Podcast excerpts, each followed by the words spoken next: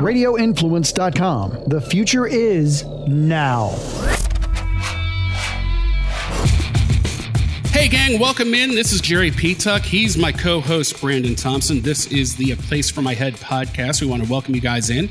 Uh, first episode since Thanksgiving. So, hope everyone had a peaceful Thanksgiving out there. Some of us did, some of us didn't. We know the holidays typically suck family wise anyways. Yep. But uh, I know, I'm sure we'll get into that at some point. But, you know, today we've got a special guest with us. Uh, she's the author of the book, The Broken Road to Mental Health in Life and in Business. Cool thing about this, she published a book on her 25th sober anniversary. Her name is Sharon Fekete. Sharon, welcome. Thank you so much for having me. Oh, it's, it's our pleasure. You've got Absolutely. a hell of a story to tell. And, uh, you know, Brandon has has read the book, and, and I've gone through it as well. And uh, you know, you've you've got quite a journey, Yes. to say the least. Um, why don't you tell everybody a little bit about yourselves? So, um, I did write this book um, for everybody else, not for me. Uh, it's also one of the reasons I recorded it for free on my podcast. I didn't want anybody to not have access to hearing that somebody has gone to the depths of depression and addiction and alcoholism and really kind of uh, persevered and overcame adversity many, many, many times. So today, in hindsight, it's the best thing that ever happened to me. But, um, you know, 25 years ago, it was a, a very, very dark place. And um, thank goodness there was so much help for me to um, to get involved with, which we'll dive into, I'm sure, later on. But um, I- think that the reason to doing this on um, my 25th year anniversary was because it was never planned. Like, I can't even um, express how none of this was a plan. You know, I already have two businesses. You know, I have a husband and a stepson and a dog and a cat. Um, no time to write a book, but there was just a need, I felt like, especially in the business community where a lot of people aren't talking about these things um, like depression and suicide and addiction. So I want to be a part of the solution and not part of the problem. And um, I thought it best to relate a lot of what I've been through and then have these kind of conversations. So again, I, I appreciate you having me on to talk about it. I think the the more we speak about it, the better it becomes for everybody. Absolutely. Yeah. No, thank you so much for being here. It's uh, some of the things you said, like time wise. And uh, the one thing I'm, I'm clinging on to is you, I mean, obviously, depression is a heavy subject and it's awful to go through, but hindsight, it was the best thing that could have happened, Yes. right? I share a similar story. You know, anxiety uh, was uh, super bad for me Yeah. at one point, and and you know, until I got enough courage to actually go get professional help, you know, I had to deal with that, uh, and it was it was it was awful. But once I did, you know, over over time of getting better and you know constantly tweaking things and this that and the other and finding things that helped me get through you know like a couple of episodes back i talked about how petrified i was of mirrors and stuff like that. Just weird shit. Yeah, yeah, yeah. um but uh it ended up being the best thing that happened to me as well. Um and it and it turned into you know me and p-tuck you know uh, getting together and, and getting this podcast together, the, the website that I built, and uh, all the people that I've reached, and hopefully I've Yeah, helped. it's incredible. So it's like Congrats. it's like all these things I never would have thought would have been imaginable No. if uh, if I didn't break through. And that's what I try to tell people that come to me. And They're just, I just don't don't know what to do. You know, I'm talking to a girl on Twitter this morning that just messaged me. She doesn't know what to do, and I just stress professional help because I'm I'm like uh, I'm the biggest advocate for it because I'm living proof that we're living proof that you know you can get out of this. So I just think like elaborating on on your journey and and you know eh, we we you know we're just two regular dudes that are trying to help people and reach people and make this a, an easy topic to talk about finally Yeah. and not be you know something that people just want to run away from because it's ugly and it's dark and you know all messy and whatnot Well, and a lot of times people are afraid to talk about it exactly because it, ex- it exposes their own fears. Yeah, well, I've had some very interesting conversations, of course, since the book came out, and um, thoughts that uh, friends and family members have had that I I would have never thought I was going to have these uh, conversations. I've had people tell me that I did not try to attempt suicide more than once. Mm-hmm. I was like, um, hold on a minute, that was me. It happened to, and I'm pretty confident that that's really uh, how many times it was. And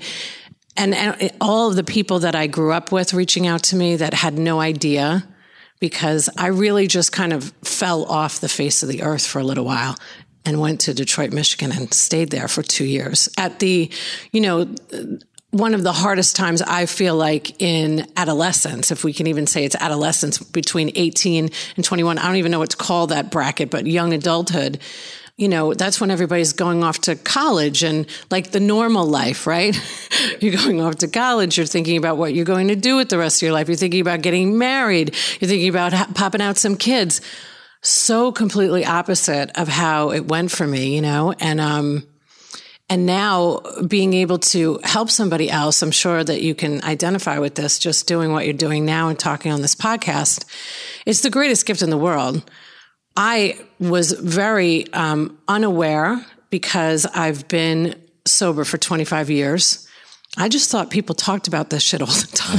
I really did. I mean, I couldn't believe how many people had no clue about alcoholism, addiction, anxiety, depression, suicide. I really, I was like, really? Like, you guys don't just get right to it and, and ask, like, what fucked you up? Like yeah, right when you say hello, hi. Right, yeah, like, because most people, you know, the, the, only people that can relate to that are the people that have lived it. Yeah. Have experienced true. it themselves. Yeah. So anybody that hasn't, like you said, you had two people say, well, you didn't try to commit right. suicide. What's wrong yeah. You? You're crazy. Right. No, you're not. right. And it was the norm. And I think what I have found um, almost the saddest part of what's gone on since I released the book because it's been all great, right? I mean, it's really, I've had tremendous support. I'm That's going awesome. on, um, I don't know, NBC or something on Tuesday, which is great. The more I get to talk about it, the better. But the most um, unbelievable thing is that for people that just have anxiety, depression, not, you know, coupled with all of the things that I got to have, you know, with alcoholism, right. right? And addiction, that they're not that there's no support group. I'm sure there is. But in my 12 step recovery, like there's nothing I can't do and there's nowhere I can't go where I wouldn't have a group of friends that like I would instantaneously know their whole lives in our first meeting. And that's what bonds people and what connects people. So fascinating for me to find out that people that do suffer from other afflictions within mental health that they don't have that support. Maybe a support group like once a week, outpatient therapy, outpatient group. But I know for me, you know, after I got on my two rehabs and they said, now you go to outpatient therapy, I was like, hell to the no. like, no way. I don't want to be around you people anymore, the professionals. Mm-hmm. I wanted to be with people that really understood what I had gone through we were speaking each other's language. Yeah, yeah nothing speaks yeah. more right? than life experience. No way. And you can you can relate the same thing to um, people that podcast, people that do radio shows, people in TV, people that own businesses. We all have our own languages. People that are in the medical community, people that are in the music industry. You want people that you can relate to, and yep. that's how you know that's how it happened for me. Well, and it, it's funny you use the word relate because I, I preach that to you know everyone I work with, I'm like, you know, if you want to get more listeners, you want to hit home, you've got to be more relatable. You know, that's how you hit home runs. Eh, eh, whether it's it's on air or just in life in general, you know, the more relatable you are, you know, the more things will connect and the thing more more it'll really hit home. Yeah. You know, and, and truthfully that's, you know, a big premise of where we started this podcast. You know, we sat down literally once over a couple of beers yep. and said, okay, this is what I see. He goes, okay, this is what I see. And it was just boom. Yeah. Yep. And, and the first thing we agreed on was if we're going to do this, we need to be open and honest ourselves and we need to put ourselves out there. Yeah. Because otherwise people aren't going to connect with us. Yeah. And I have empathy for people that aren't ready to do that, right? Yeah. I mean, I've been speaking about it myself for so long, but in the business community, when people now, like the CEO of a company calls and asks me to meet with them, and I think I'm meeting with them about business, and then the door closes and they say, I, I read your book mm-hmm. and I need to tell you about my daughter or my son. Cause this has happened so many times that it is, um, it's wonderful to have a platform where you can speak about it freely, but I don't, um, I don't judge people anymore because they're not ready. I do think that the more people that speak out, though, like we are doing just today, the more courage somebody else will have because ultimately it's just about helping somebody else. I mean, if, if you want to feel good about yourself, I can promise you the best way to do it is to just help somebody else. Right? Amen. There's like nothing like it in the world when you can help somebody, when No you doubt. can relate to how they felt and and talk to them about I know what it's like to be in the dark and to think that there's absolutely no way I'm ever going to get better. I mean, it's 25 years later and I'm still running from that feeling. You know, I'm still working every single day to make sure I don't go back to that. So there's there's steps that you have to take in order to um, to do that. I have a daily practice, you know, because I'm more scared of that than I am of getting punched in the face. I really of of anything. There's nothing that scares me more than depression. Nothing.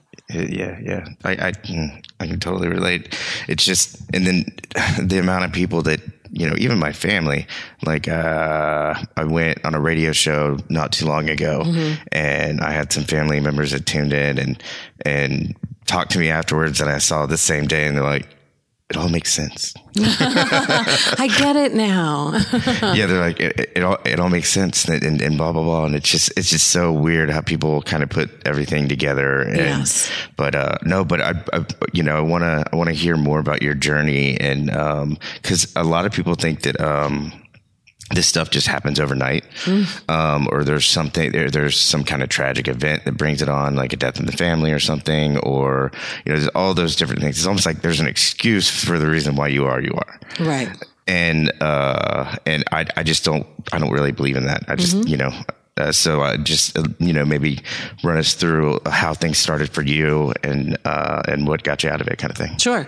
So, you know, I grew up in uh, Long Island, New York. Oh God, you're one. You're one of those. right? And that's why me and Ethan get along. We're both New Yorkers. And um, Oh God, that's right. You right, are. there you go. Ah, gee, I'm done. Him and I could you just still got me buddy we Oh, could talk Jesus. about nothing for hours. It's fantastic. so um, I I have parents that are still married today. 51 years, you know, um, they grew up in Ireland. So I come from immigrant parents, a very, very big family. My mom has 12 brothers. Wow. Yeah. And my dad has eight in his family. So to say that we were a big, typical Irish loving family with, there was no divorce in our family.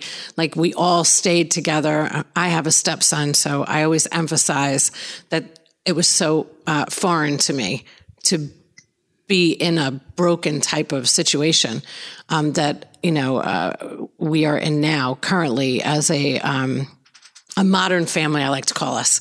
So you know I, I just I went to private school you know and I hated it. Um, I wanted to go to East Rockaway High School and wear Sergio Valentes. I'm showing my age. And You we're, guys- we're don't like even know what that is. what is right? that Yeah, what I'll, the I'll hell is smile and nod. Sergio Valente? yeah, all my older people will uh, know what that means. Jordache and an electric blue eyeliner. So Okay, I, I know about those. I just, It's Sergio Valente. Sergio Valentes. So, you know, going to private school and just not feeling good about myself as a, a young adult, I had really horrible acne. Um, and I talk about it in the book. And I know that that was a piece of my uh, journey through addiction. Um, I found that once I drank a few beers or I smoked a little weed, I would feel better. And about wh- me. what age was this? I, I think, you know, I think I was 12 the first time I drank. Um, and it never stopped. You know, I smoked cigarettes from 12 to 23 and, um, a pack and a half of Marlboro a day. Hmm. That didn't help my polyps on my vocal cords. But Or your pocketbook? yeah, yeah, yeah, exactly. But I, I quit. I quit when it was a dollar twenty-five. oh Okay. God. Okay, yeah. There's no way now. I don't even know how people smoke anymore. But um, yeah, so it was, you know, t- to come from a very loving family. I think that's also one of the reasons that I, I really wanted to talk about this because I do think that so many people have this uh, decision in their mind made about who an alcoholic, a drug addict, um, or somebody that suffers from depression is. And uh, there's no reason logically why I would end up this way because I had all the love that I needed. I have two brothers. Um, there was nothing, you know, uh, they put us through a great schooling, all that good stuff. And I had family around me that loved us. But I loved to drink because I didn't want to feel. I didn't want to feel bad about myself. I didn't want to think about um, the acne scars that I had.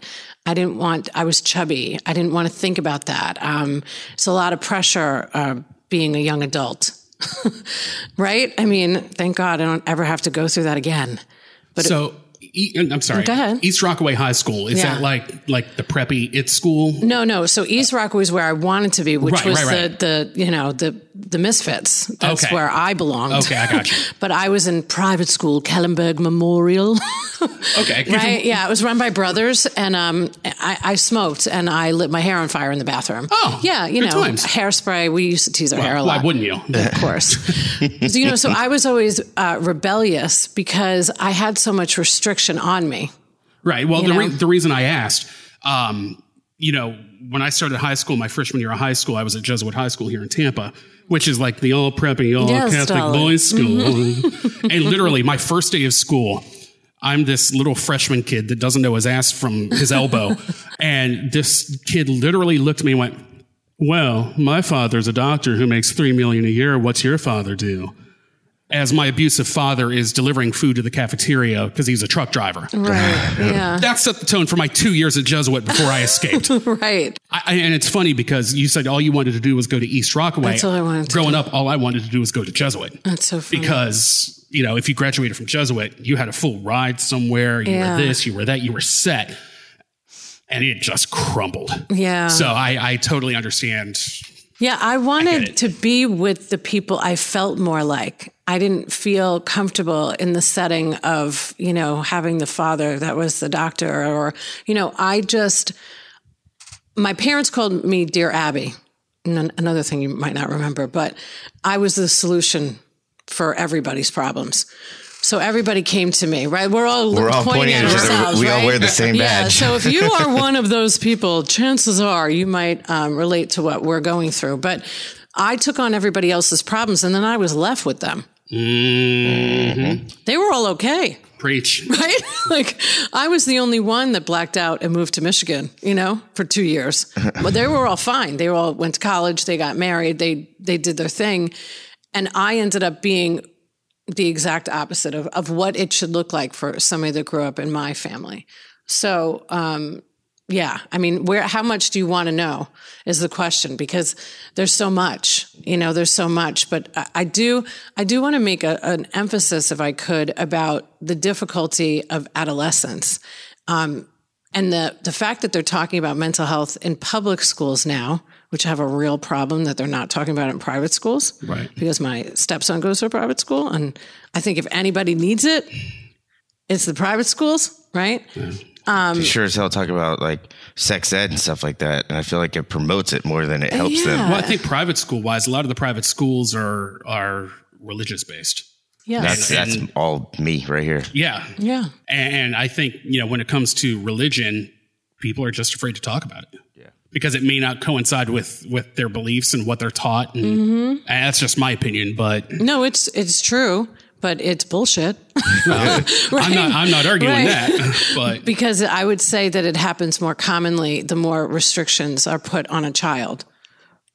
I mean, that seems to be the pattern. That's what happened to me, man. I, I was kept under. A, I mean, I mean, there was a thumb on me all the time. Yeah. And the second I got a taste of freedom, like when I got my driver's license, Mm-hmm. Yeah. sixteen, I got to get out of the, the damn house for and to go be me for Yeah. once.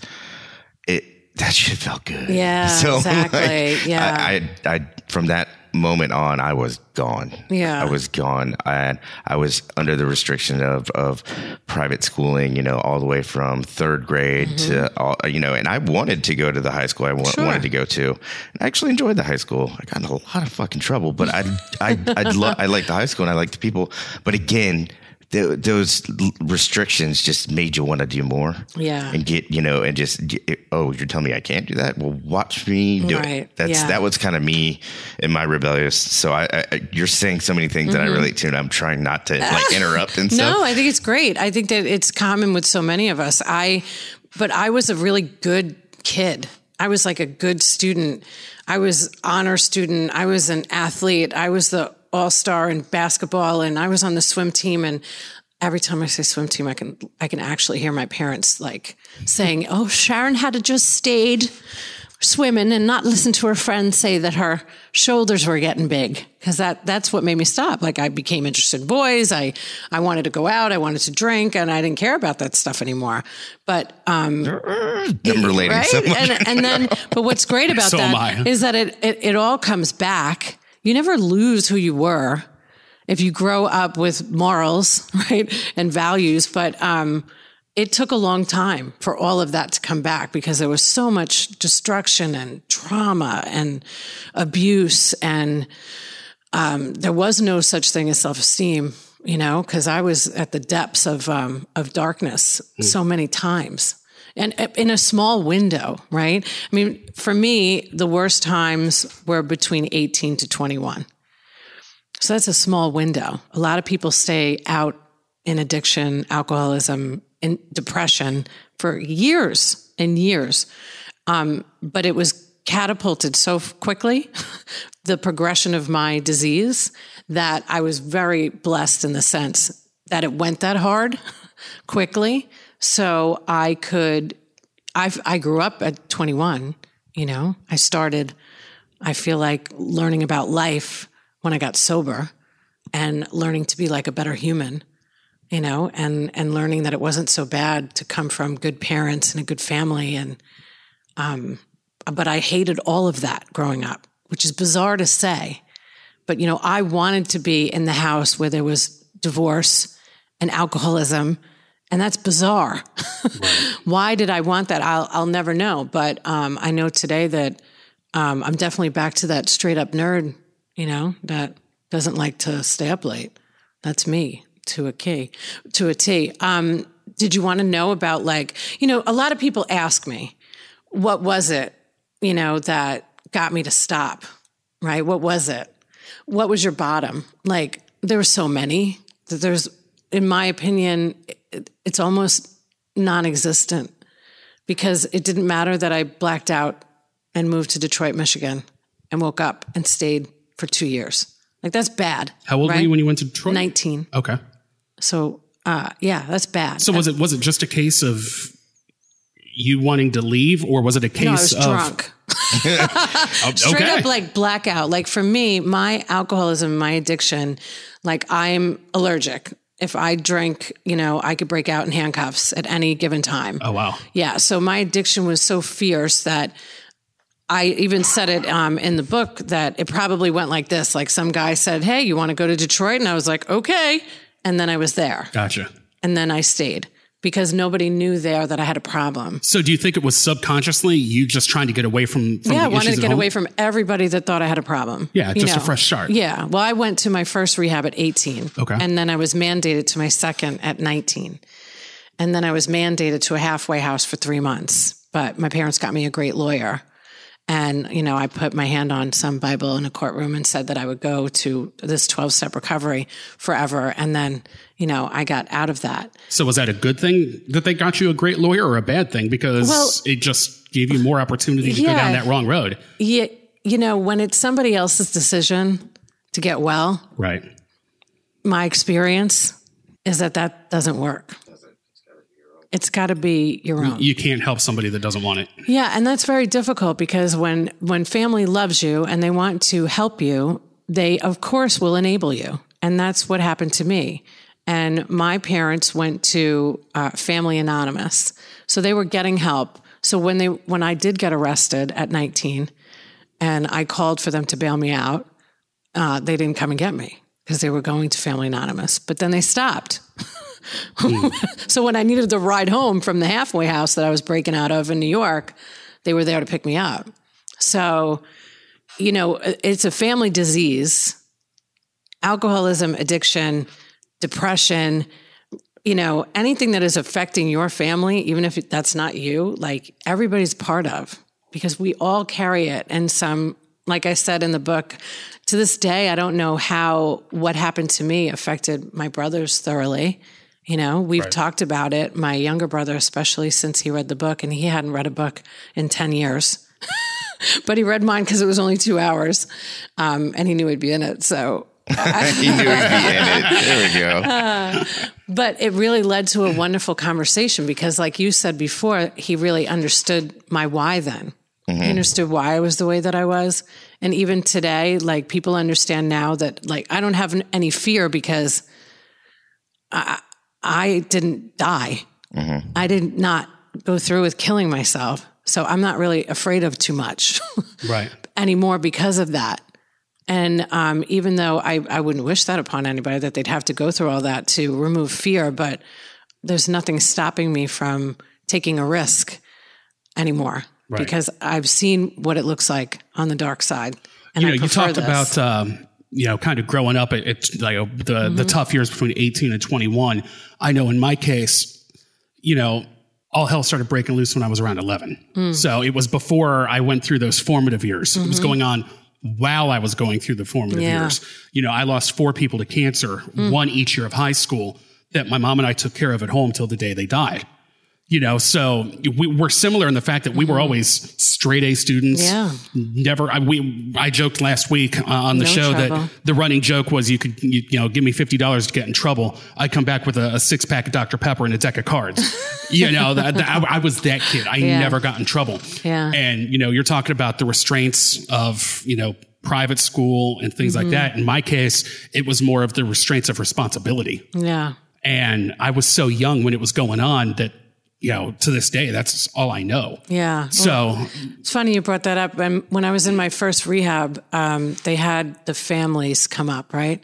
And because I had, you know, there was really nothing happening at home to cause me to drink or drug. So I told the counselors that the reason that I was so messed up was because my parents made me babysit my younger brother. like it's like a joke. It's like what? Like that's what I was blaming on because we're always looking to to blame something. right. Yep. Excuses. Yeah, all the time. And um, I didn't have a better one. So that's what I went with. Right. It was their fault. I mean, obviously, they're the reason that my life is so messed up because uh, they wanted to take me away from going out with my friends and partying. Right. So you, you said uh, you just wanted to get away from anybody that thought you had a problem. Mm-hmm. You meant like a problem uh, mentally or, or uh, the abuse of alcohol and stuff like that. Well, I think it all is in the same bucket, quite honestly. Um, I, I don't think that, I think that this whole big bucket of mental health and mental illness, um, I relate to all of it. You know, I relate to more of it now that I am sober. I have many, many OCD issues now that um, I have under control. I feel like I don't, I feel like this is all like some disease of the brain that we need to do work and be um, accountable for. But for sure, um, I wanted to get away from anybody that knew I had a problem because everybody now, once I went to the first rehab when I was 18 and then the second 19, you know, words out. I grew up in a small town that Sharon has a problem with alcohol and drugs and she's crazy or whatever else they said about me. So here I am in a new state where nobody knows me. It's fantastic. when I go back to doing shots of tequila again, you know, nobody's going to tell Call me I out for it. shouldn't, Right. right? Well, they did after a little while, but you know. and then every time I tried, which I think is important to every time there were no drugs and alcohol in my system is when I fell into a deep dark depression. Mm-hmm. So the depression only came when I had nothing to fill it with. And it was deep and it was dark. So I would, knowing that I could fall back into that, it was just easier for me to drink more. And then, you know, it's a progressive disease. So I started out with just drinking beer, you know, and I ended with crack and Bacardi 151 at 21 to get me drunk. That's um, a lot, you know? So, and I think there's a lot of misnomers out there of what people think uh, alcoholism is or addiction. Um, it's, there's a, there's only one reason why the American Medical Association pays for rehabs. it's because it's considered a disease. Yeah. Like that's it. And how to be a doctor writing a letter 80 plus years ago and and making it okay to allow other people to get treatment. But I have many, many thoughts about that. I will not go off on a tangent about it unless asked. That's it. Well, full disclosure, uh, you know, I had asked you uh, before we started the podcast if there were any areas that you uh, wouldn't talk about or we shouldn't go and uh, go to, and you said nope, I'm open book. open. So my big thing, uh, especially coming from the uh, the industry that uh, that I came from and radio days, you know, everything's 100 percent music related, uh, and we we all know the stories uh, in recent years of people uh, taking their own lives. Um, uh, and I'm just really, really sensitive to the subject, and that is not not just openly talking about mental health and the problems and and and relating to people as two normal people two two normal dudes that you know just want to talk about it and and help people. But um, really my I don't want to call it I guess it's a passion of mine is just finding people that are there you know and and and you know I, I bitch a lot about people that make jokes when they hear news of someone died by suicide and they're like um uh it's all that coming like okay no big deal. You saw like I, I could go off right? Like and i won't. But um and then other people calling it selfish and stuff like that. But uh um you know i've i've done research. I've heard many stories you know but a lot of people just don't understand it. They don't understand how how someone could take their own life. Um, with uh, when they have children, when they have spouses, partners, what have you. They just they ignorantly just cannot like let it go. They, they just don't understand it. Um, and I often try to describe and help people understand, like relate a feeling to them. Like, what's the worst pain you've ever been in, in your entire life? And, you know, they're like, I've never broken a bone. I have no idea. I don't know. Like maybe when I got braces, like, no, seriously, like worst pain ever, you know? And uh, imagine that times 10 and it, not going away and not not not getting any any, any you know any better um, and only progressively getting worse to the point where you're about to break. So, like, what at that moment, it's like these people will have they may they ultimately make the decision that they cannot go on anymore, or or it could be like on the other thing, they think their their their type of depression is they think that their their family's going to be better off without them because they're being um, uh, what do you call it? They're they're, they're a just burden? a burden, a nuisance, and someone that needs to be taken care of and watched after and stuff like that. Well, and that's then, what I did. I mean, that was in the book I wrote about how um, it's like a, a photo gallery in my parents' house of all of us from you know the time we were little to today, and it's unbelievable. It's massive because we have such a big family. And I would go and I would take all of these frames and I would hide them because that would be the night I was going to kill myself.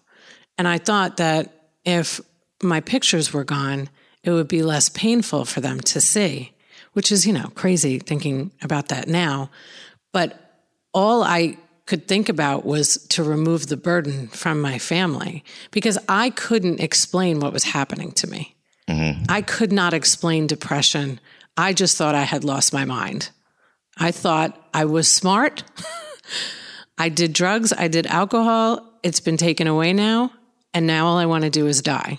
And I thought about it from the time my eyes open, which was usually, around 1 p.m., after sleeping 14 hours and just staying in my room um, with the blinds closed. You know, there's a chapter in the book called Tuesdays with Ben, and he was my dad's EAP counselor.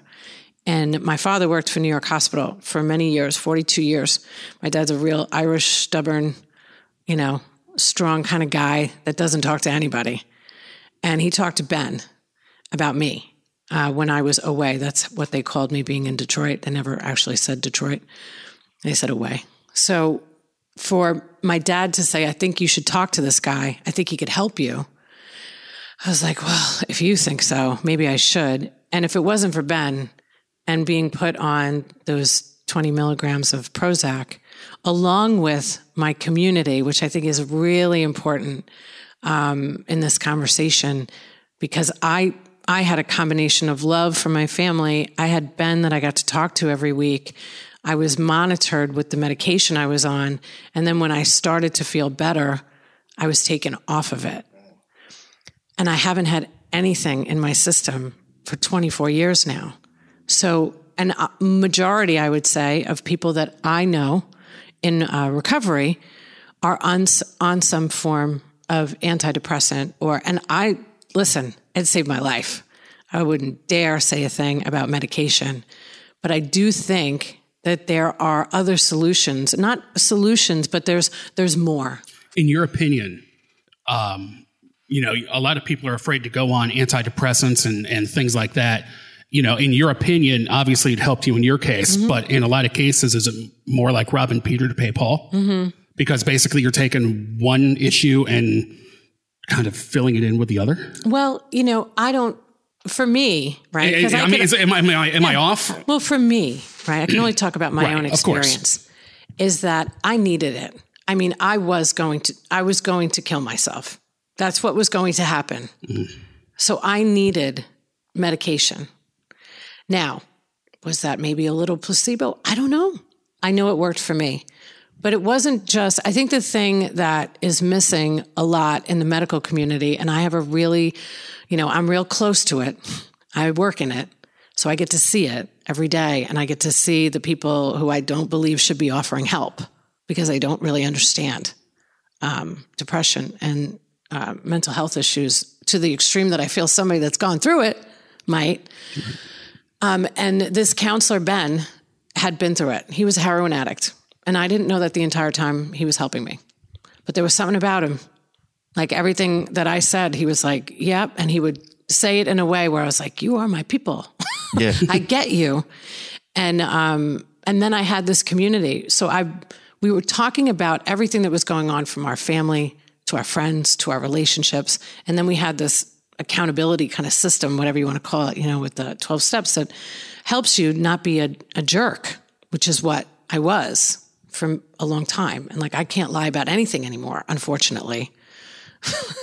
it doesn't work. I'll say that's, that's not a bad thing. Yeah, I, it's a great thing, but it's, um, I'm constantly reminded that if I go back to that person that took me out, I could repeat that you know? And if it's true about progression with any illness it's going to be I don't know how much worse it can get than blacking out and moving to detroit and having your family think that you were dead. At 19 at 19 right? And then you know smoking crack and all of this wonderful things that went along with it.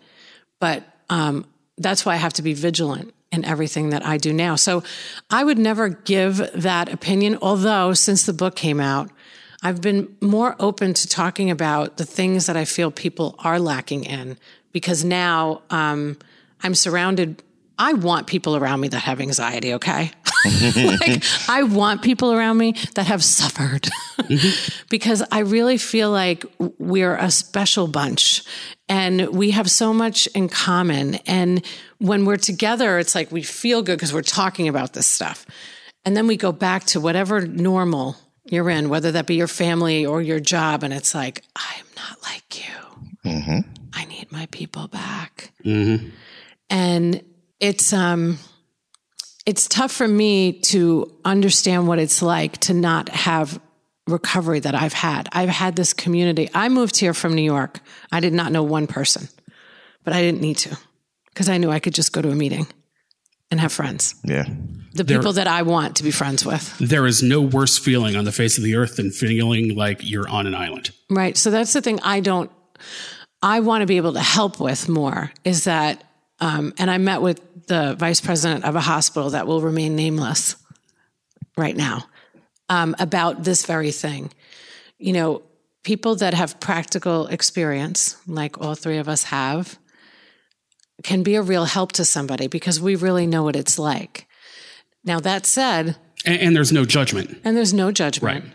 But before we start offering help to anybody, we have to really make sure that we're on point, right? So I did not say a word until I was 25 years sober.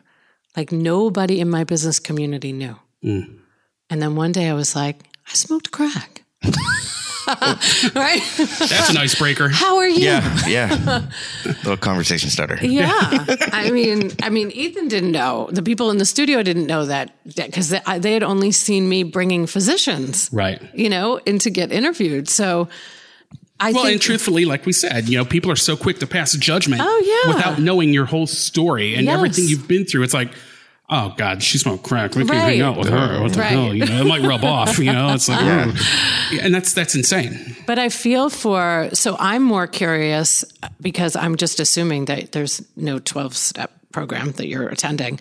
Like, what do you do to kind of get through? I know what I do, right? I have this literal design for living that tells me what I need to do every day. I'm vigilant. I get up, I work out.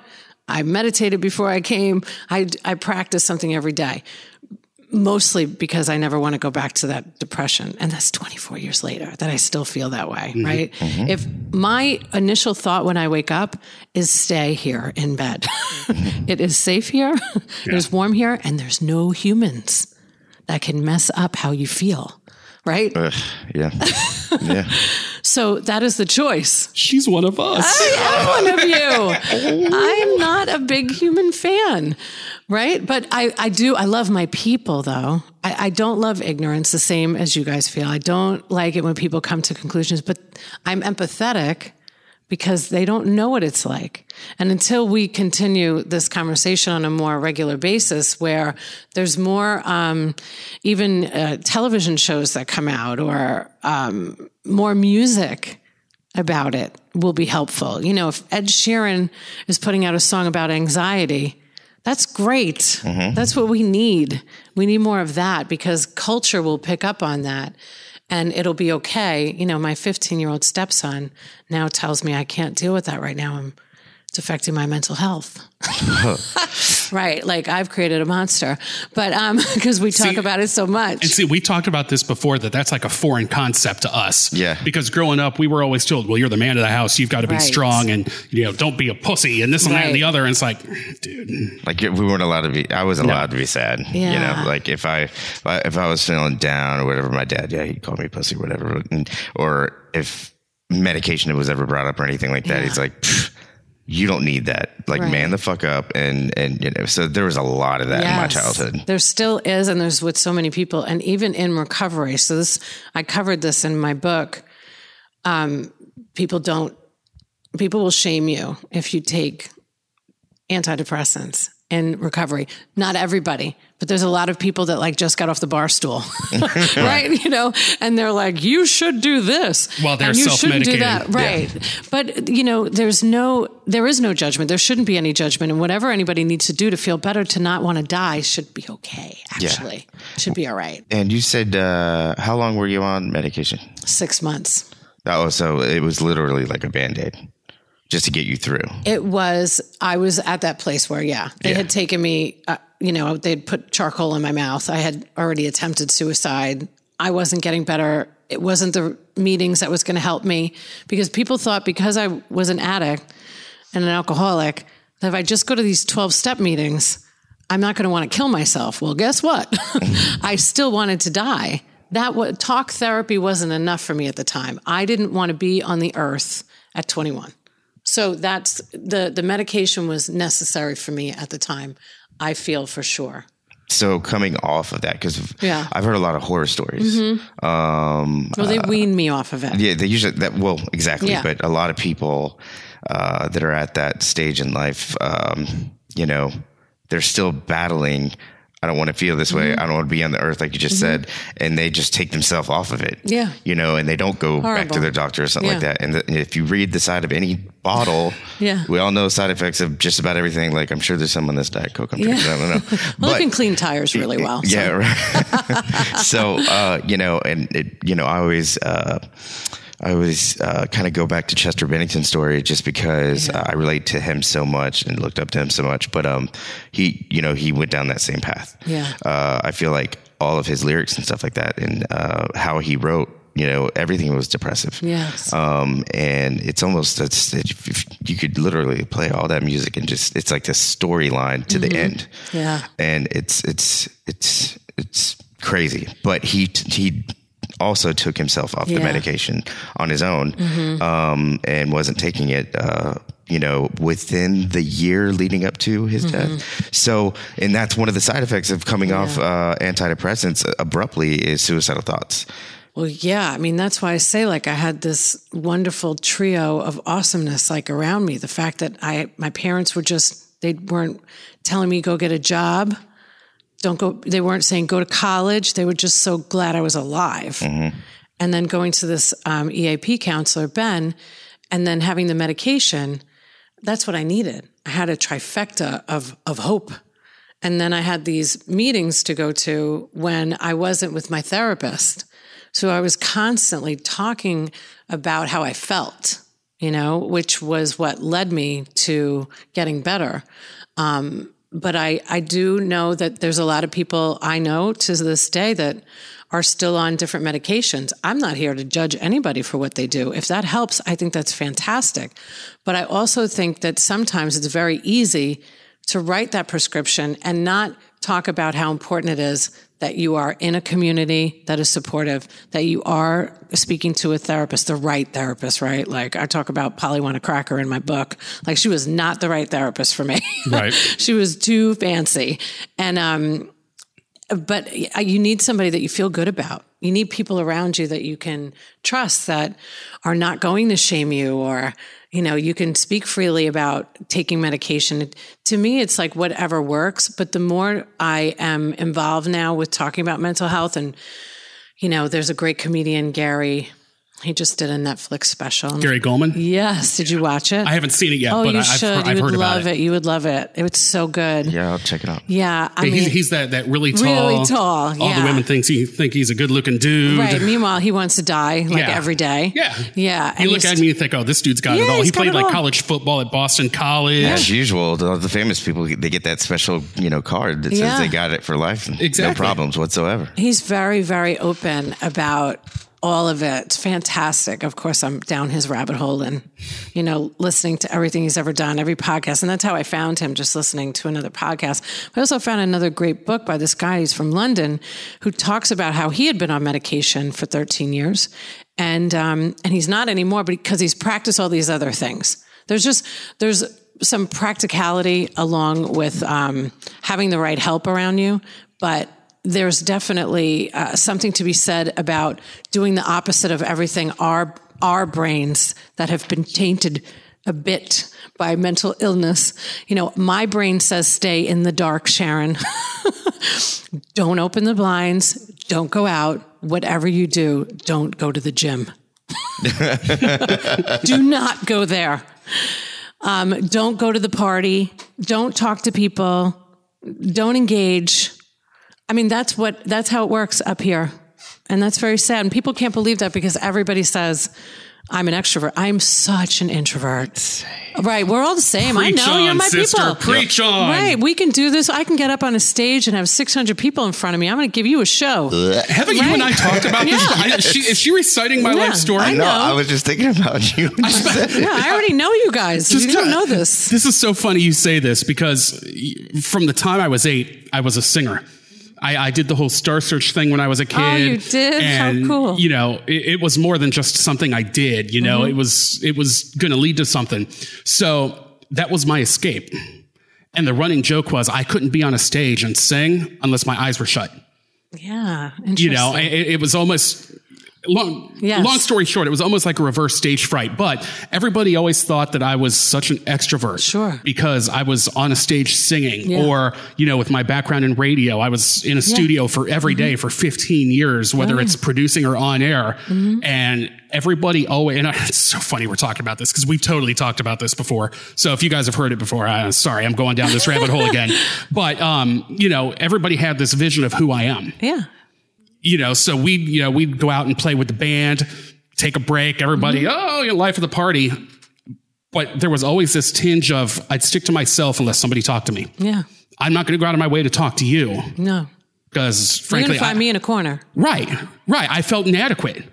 yeah. I felt like I didn't belong. I didn't mm-hmm. fit in. I'm going to stick to myself. Now, Yeah. if you approach me and talk to me, oh, I'll talk your goddamn ear off. but, I'm not seeking you out. Right, right. But, and a lot of people took that the wrong way that I was a snob uh-huh. and I was a dick and this and that and the other because all they knew was that, that bigger than life personality mm-hmm. and that happy go lucky guy that was on a stage putting on a show yeah. and, you know, on the air putting on a show. So mm-hmm. it's so funny you're, you're talking oh, this because it's, it's so common. Well, it's almost like leading yes. a double life. It is. Because what you see in public is that guy everybody loves. Yeah. But as soon as that person you gets in the car, home. oh my God. Not fast enough. No. Mm-mm. Well, I was a wedding singer. Well, I'm singing at a wedding next week. Oh, cool. Well, yeah, I guess. But um, I thought I was going to get out of it. But I mean, I, I, do love it. I'm I'm very comfortable on a stage, and I, I I thank my parents for that. I mean, they put me into theater when I was young, and I was singing, you know, Oliver Twist songs when I was in high school. And I grew up with singing in my family. We're Irish. That's what you do. My two of my brothers are in bands. You know, I've just been my whole life. So that was definitely helpful. But to say that I have never wanted to be around which is funny. I, I host events, big events. I work with doctors. I do PR. I go on radio shows, but um, it takes everything for me to to go out same. I mean, isn't that funny? Don't you? I mean, I love talking about this because I know how shocked people are. People argue with me. They're like, "You're not an introvert." I'm like, "Yeah." Okay, let's go down the list of what an introvert is. Mm-hmm. I am the person that wants a window seat on the airplane.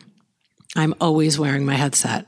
Nothing's necessarily on. I just don't want you to talk to me. Yeah. right? Mm-hmm. I mean, it's like you're going through the grocery line at Publix and, and the, and the cashier's going to want to do the small, small talk. Oh, I'm and I'm like, talk. I'm like, I'm to the point where I just want to put earbuds in yeah. and just, but it's so rude, know. you know, but yeah. so I've gotten better over the years, but, and but see, hell, man, I kind of come from the different angle because I come from the, well, if I keep people laughing, they're not going to know.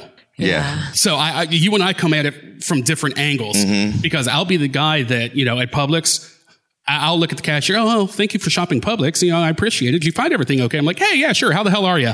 And my wife looks at me and goes, oh God, here we go again. Yeah. but it's just, it's almost like a defense mechanism. Yeah. You know, it's just how I'm wired. Well, yeah, I right. find that I have to do the opposite of everything, like I mentioned before. So I do practice um, kindness or I practice talking to people. Um, Thanksgiving morning, we were at IHOP and there was a guy with, you know, the big earrings. I don't even know what you call them, but like takes gauges. Yeah, gauges. And I thought, wow, I, right. But they were bigger. They were bigger than that. And I just, I know, I was like, pulled to him. You know, I got up, I was like, tell me everything about your earrings. And we had such a great conversation. He's like, everybody thinks I'm a heathen. I'm like, yeah, I mean, everybody right now thinks you are, but I'm talking to you. Right. I know you're not. You just maybe like those earrings. I don't know. You know, my brother has sleeves. Um, we found his tongue ring at Thanksgiving dinner many, many years ago, and I called him out on it. But, you know, people don't know us. Right. People think they know us but they really don't. Mm-mm. And and however we have grown up has shaped us. And the people that we surround ourselves with, that's why I make a lot of correlations about business because I'm very aware now if I see or I meet people in business that I can tell are phony, like I can smell you a mile away. You know, don't play that you got your shit together because, honey, I know you don't and I, I don't like to be around that, but I can see getting caught up in, in those circles because of, of money or of uh, whatever that comes with it. Um, and I, I found myself even in it in my business world. Um, but thank God I have this like knowledge about working on myself so vigorously that if I was to give off this kind of like, I'm fancy and I wear Italian dresses, I'm going to, I'm going to lose it. I'm going to end, who knows what's going to happen to me because that is not me. Like I have to remain completely authentic to who I am all of the time and speak my mind and not care what anybody else thinks because I don't care actually. Yeah. no, I was about to say, uh, like the tattoos and mm-hmm. all that kind of stuff. And people just want to run up and ask me about them. What do they mean? Mm-hmm. It's like. Like, I don't want to talk about it really, you know, I like, and every, they're like, well, why do you get them? I'm like, because I like them. You know, the, I look at my, I look at my arms and legs and everything, and I can look at each tattoo, and it's sort of like a journal for me Mm-hmm. because I can remember what I was going through in my life at the time. There's tattoos that I've gotten for purposes of what I was going through at the Sure. time. You know, different things of that nature, and it's not something I feel like sharing with people, Mm-hmm. especially random people that just want to run up and. I mean, I have people that just come up and just start rubbing my arm, and I'm like, what the get what lady, lady, Is, it- lady. is that like pregnant women? I was just thinking You that. That's what and- people go to pregnant women I, I and think do that. again, I'm going back to Publix. Publix is a huge trigger for me now that we're thinking You need to it. stay away from And just for the record, we love Publix. Ah! yeah, oh, I'm sorry. And if you want to Publix would sponsor love this to sponsor.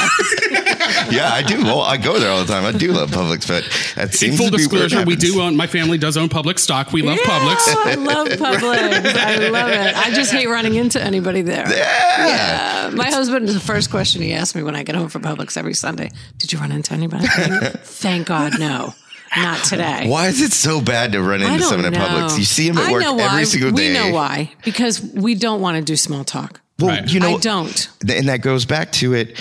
People think that we're great and and think that I'm an extrovert Mm-hmm. because of the way I look and all this kind of stuff. But I'm I'm introverted like to the core. Mm-hmm. Yeah. And when you get caught off guard and in a grocery store, we'll just stop saying Publix. A grocery store, and you see that person that you're only used to seeing Monday through Friday, you're off your game. Yeah. Because you spend so much time battling what's going on up in, up in here Yes. and and you become so good at it on the outside Mm-hmm. Yeah. that you let your guard down when you're kind of comfy and then all of a sudden it's like oh shit you know you have to turn around and, and try to get out of this one instance that is so major in your head for a matter of a minute and a half Yeah. and it seems like an eternity And that minute and a half sticks in your head for two and then weeks. and then you're then you're like oh man I hope do I didn't did come look across okay? wrong.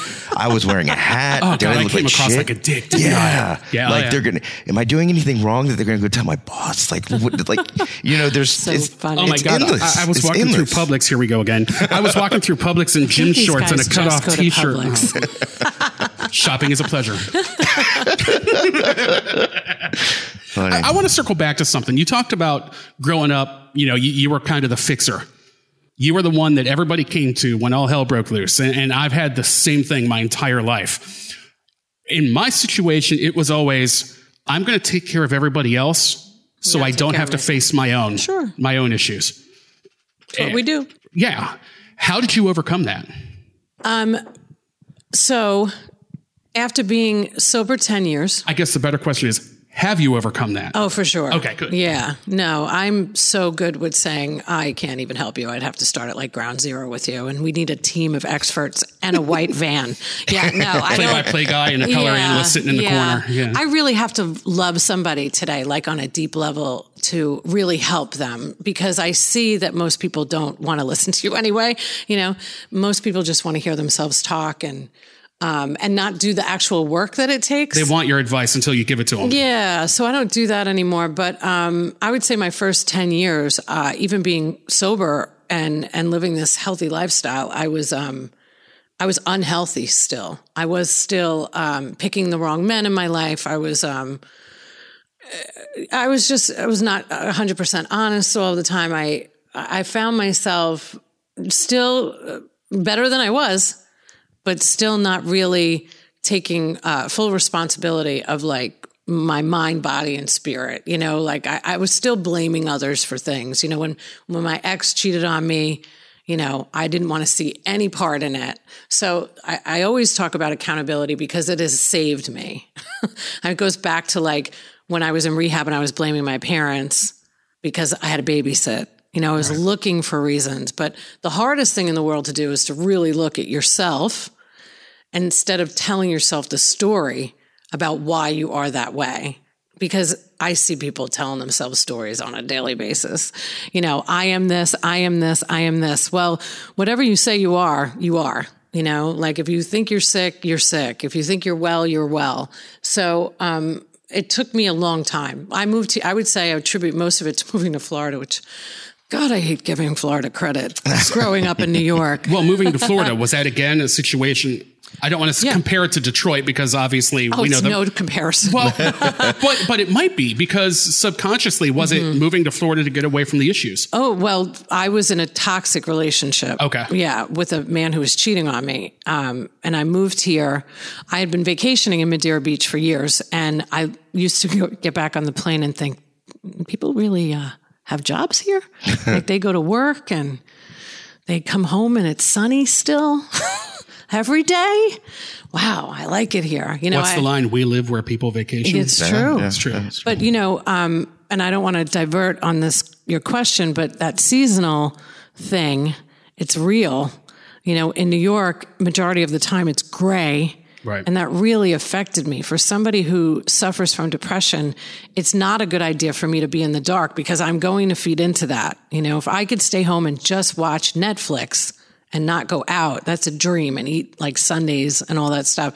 So I have to constantly practice doing the opposite. But to get back to when I came here, um, I spent two years alone, meaning alone, like trying to figure out why I was still attracting the wrong people in my life. And I don't even just mean like uh, love relationships, I mean humans, friends, Right. losers, bosses. You know, why am I attracted to toxic people? And that has taken, you know, that's like 20 years maybe I started feeling like I really, I'm good now. But so that's only five years ago. You know, I really would never talk about being any person that felt mentally well except for the last like real five years because my husband's like Mr. Rogers. I mean, that mo- I don't need to see the movie. I married him. you know, he's wonderful. He's a UPS man for 26 years. He doesn't have an alias. You know, he never did drugs. He doesn't smoke. He's foreign to me. You know, so I, but I always attracted the wrong people because I felt bad about myself. So I didn't want to be a solution strategist anymore to everybody's problems. I'm a solution strategist in my business, but I don't, I, so I, I want to get paid for it. But I'm fixing your problems, Yeah. you know, but, um, I don't, I think it takes so much time. It takes so much work.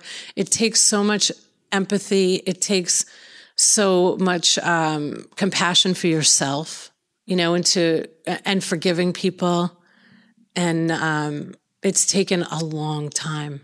But those two years that I spent by myself, um, hearing a, a friend of mine who's since passed on, Jimmy Marino, uh, every time I'd want to complain to him about Kevin, you know, the one that cheated on me, he would say, "You're the problem." I thought that was mean, you know, but it was true. I was the problem, and I was very happy, of course, to be in a different state than him.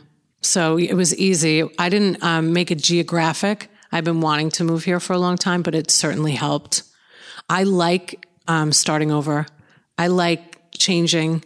I like reinventing myself. So I just wanted to reinvent myself here. But those two years really, really helped me um, of being able to look at nothing else. I didn't have a job for the first six months either, so I spent a lot of time alone. Well, you kind of hit on the fact that growing up, the the whole self esteem thing was a foreign concept as well. Mm-hmm. Yeah. How did you overcome that? once you start doing esteemable acts, you know, you gain self esteem. So as soon as I stopped being a dick and I stopped judging people or I, or I was gossiping or, and, and just started being kinder. I mean, it's very simple. Like uh, it sounds simple to say it, but you know, when I feel bad about anything today, about myself today, I go help somebody else, or I just, I'm super annoyingly kind to strangers, you know, or talk to somebody in an elevator because it, it does. It's what helps me feel better. And there were so many people that were um, available to help me that it would be really selfish not to give back, you know, what was so freely given.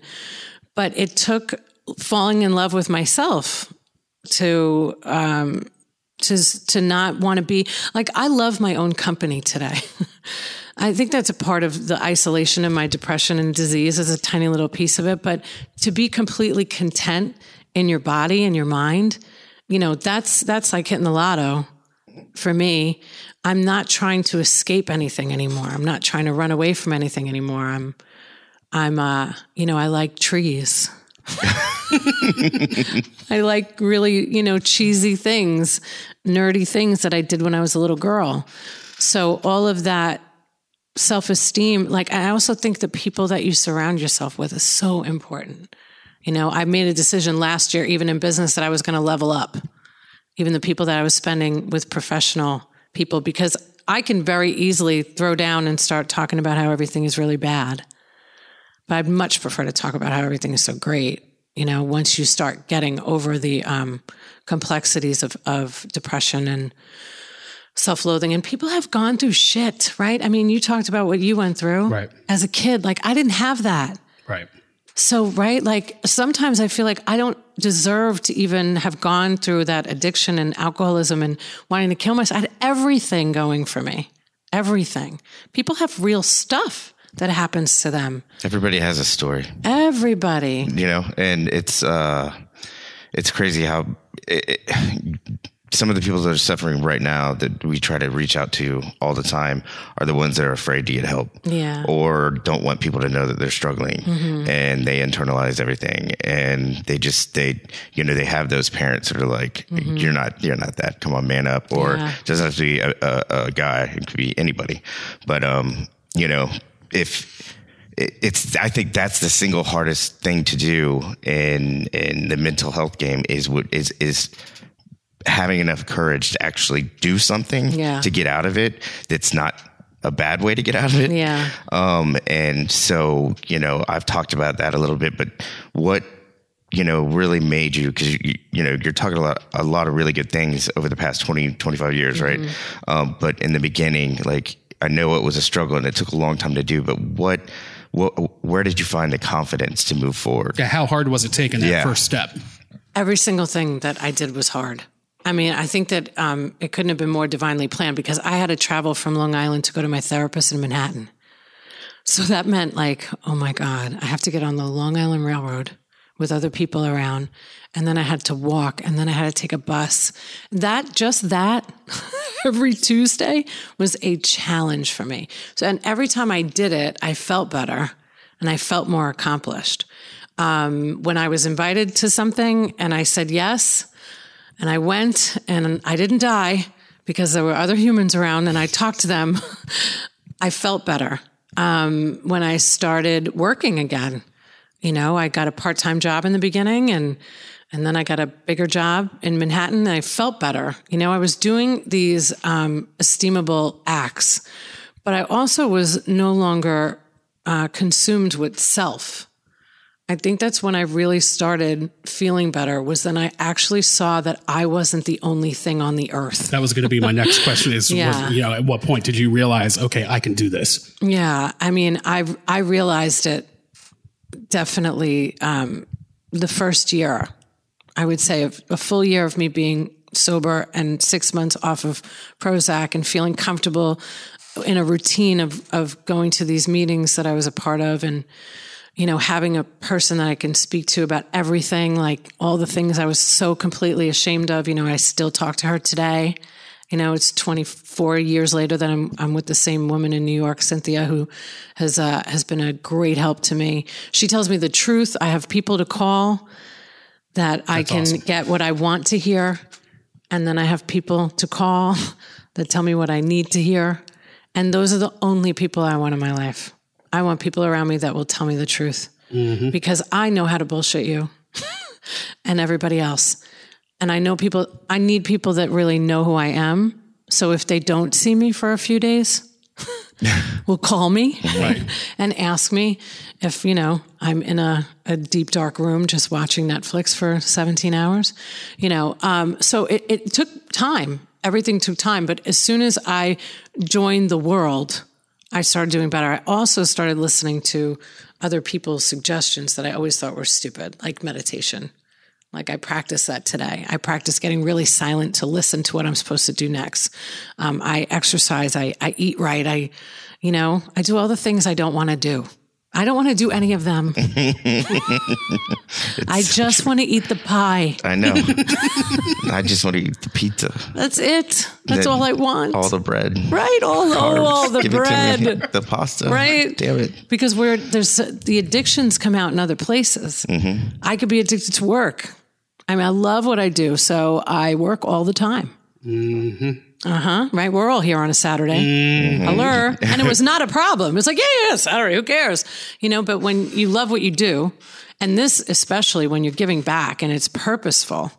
I mean, there's nothing like that in the world. Yeah, it's funny you say that because my addiction's always been work. Mm-hmm. I had never had a problem putting in 70 or 80 hours at work Yeah. a week. That's just good. what I did.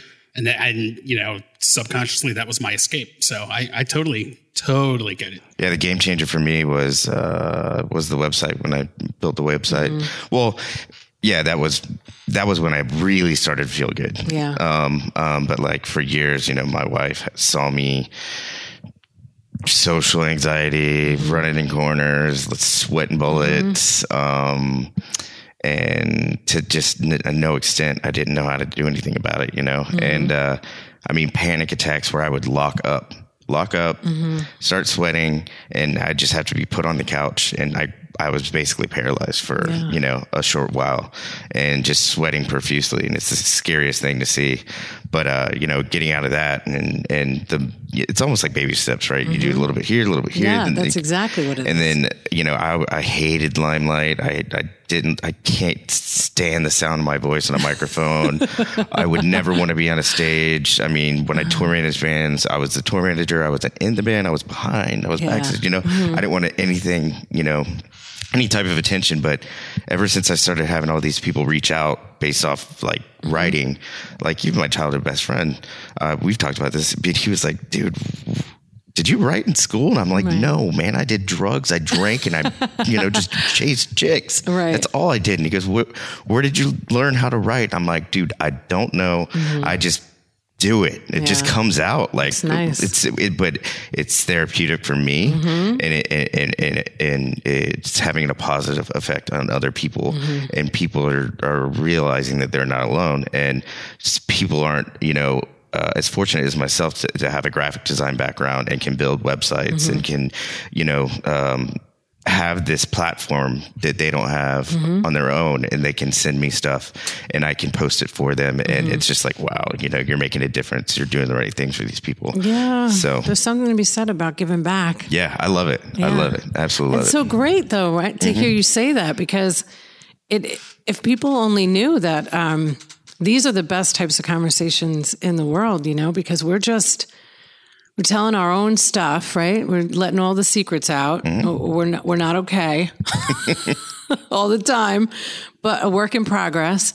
And knowing that you could have helped somebody else, because I do, I think that most people that suffer from any type of uh, mental illness, wh- whatever box you want to put it into, we're typically the ones when that people would come to, yeah. that people would ask advice. Yep. And then we kind of check out for a while. Yeah. And then we come back and we're like, yeah, we really do like this, but let's not get lost this time. You know, like for me now, it's, I don't want to get lost in helping everybody and losing myself again. But how can we do it as a, a community, you know, where there's, there's help for everybody. Like I said, you know, I feel bad because there's no 12 step mental health, 12 step anxiety, 12 step, you know, 12 step whatever that stuff, as much as everybody in my whole life, and I've been there when people have made fun of it and not knowing that I had been a part of it since I was 21, like that, that place saved my life. Those, those people saved my life. I don't know how people do it without having a community. So you have built this community. So, you know, kudos to you, Udos for doing that. I think it's amazing. Well, that's the whole reason why we started doing this. Is, Yep. You know, we, we've said from the get go, we're we're so far from being professionals in this, it's ridiculous. Yeah. But we just want to start the conversation. Yeah, and, there's And- great podcast too. You know, um, because I get asked for practical tips now of what can I do. Like, there's always my AirPods are always in, not just because I don't want to talk to anybody, but I'm listening to good information. You know, like I listen to Jay Shetty or you know something that's going to feed my soul, and then business stuff. You know, I love Gary Vaynerchuk. Like that's my idol. love him to death because he curses all day long and talks about real stuff like about business that I adore. But I really think that we have so much more outlets now because of social media, and because of being able to just start your own podcast and talk about things like this. And that's how I found you guys. Don't you want to know how I found you? Don't say it. Google. No, I went. So every It wasn't Tuesday. like on the wall at the post office, was it? well, the first time, yeah, no. Don't believe what you read on the bathroom wall. I'm just saying. So I went. Um, so every Tuesday over the last few months, I made a decision that I was going to work on my own business, and mostly it's because of this book. Because I have two businesses, and now I have this book that I want to get out into the community, right? And um, and I've done PR forever for other people, so I know how to do that. But doing it for yourself, It's a different it's animal. a totally different animal. Mm-hmm. And it, like when you're getting paid for it, at least you feel better about it because it's just this ass kissing I hate. Right. So on Tuesdays, I Google stuff, but I just, I put in Tampa Bay mental health podcast and you guys popped up. cool. Awesome. That's cool, right? Yeah, it's, it's pretty badass. That's what you, that's what you would want. And I don't even think there was many out there that weren't Tampa Bay, like, and to especially, especially because it's men. They're talking about it. I mean, women like we love to talk about ourselves, you know, all day long. Well, just for the record, she said that, not us. I know, I know, but Honey, if you're listening, no. but it's it's so it's that's awesome to hear because that was the goal I, I think um, or one of many goals when we sat down and had those two beers with each other Mm-hmm. uh, and reconnected after so many years and we're like you know guys need to come out and start talking about this Oh stuff yes. and and and it's gonna you know and just to hear that organically Mm-hmm. it, it, it reached out to someone like you and for once social media does what i love social media for it got real people together Mm-hmm. Yes. Mm-hmm. to talk about real situations real stories not just behind 120 characters you know what i mean Yeah. Mm-hmm. so it's uh that's fucking great It I is. It can't- is I- great. yeah. I'm thrilled about it. We said when we launched, we don't care if we have one listener, 10,000 listeners, Yeah. 100,000 listeners. If we can connect with one person and help one person. and help even one person, That's all that matters. That's it. And if worth that's your intention, then you're set for life. I, I laugh when people ask to come on my podcast of how many listeners I have. I said, well, more than you, like, like somebody. Uh, does it matter? Right. I mean, it doesn't matter because you have to get this message out. You have to talk about mental health more. It is suicide rate is insane. It's insane. Um, for every rising. 40 seconds, you know, and, um, and especially with these kids today, there is no possible way that we shouldn't be putting this information out there. My 15 year old, for my birthday in October, m- my gift was that he had to read my book. And then I wanted him to write a summary about it. and he Nice. did. Because I don't want him to think that I didn't fuck up. Right? Because that's what parents do, I feel like. lie to their kids Yeah, lie to the kids. do as I say, not as That's I do. That's right. Yeah. Get all straight A's. Meanwhile, I failed miserably. You know, it's it's a joke. You know, we should really be just teaching our kids to be kinder to people. You know, and um, those are the important things. I mean, you're not going to use your division long, like long division, and me never had to use it. yeah Right? I can Google it now too. It's like my dad. I've never smoked weed. Later on in my life, in my professional career, man, your dad gets the best weed. like, I love it. I love it. Well, your book, what Yeah. is it? Where can people find it? Amazon, Amazon, Amazon. you find everything on Amazon. I Yeah. They can. Everything. Yeah, I didn't even. I had no intentions about the story about me publishing that book is like a joke. I wrote. I think it's on the last page. Like I, you know, I have a friend that did some work and learning about self-publishing. I don't know how I got on Amazon, and I don't know how I got in Target, but I'm thrilled to death that they're in the, both those places. You know, a thirteen dollar book is not going to make me rich.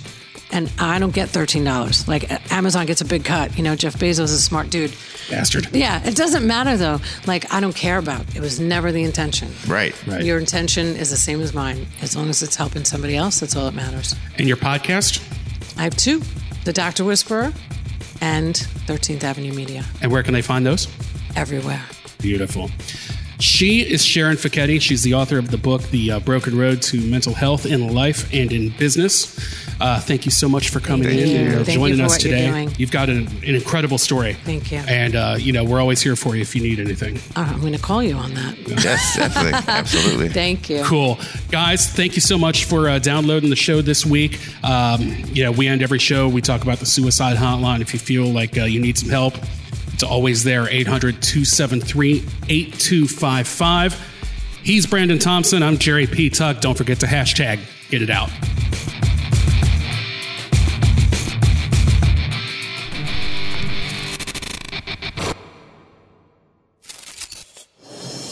This is a Jim Fannin Show quick fix on Radio Influence. Be thankful for your subconscious mind, which will help you manifest the future. That's your manifest machine. It doesn't know fantasy from reality. The subconscious mind, which controls our body, breathing, heart rate, does not know the difference between fantasy and reality. So that means with free will, our number one on our thankful list, we can program our subconscious with anything. We can create our blueprint for the future. Dreams come true. You just need to have a blueprint so that it's not just a wish. And good fortune favors the bold.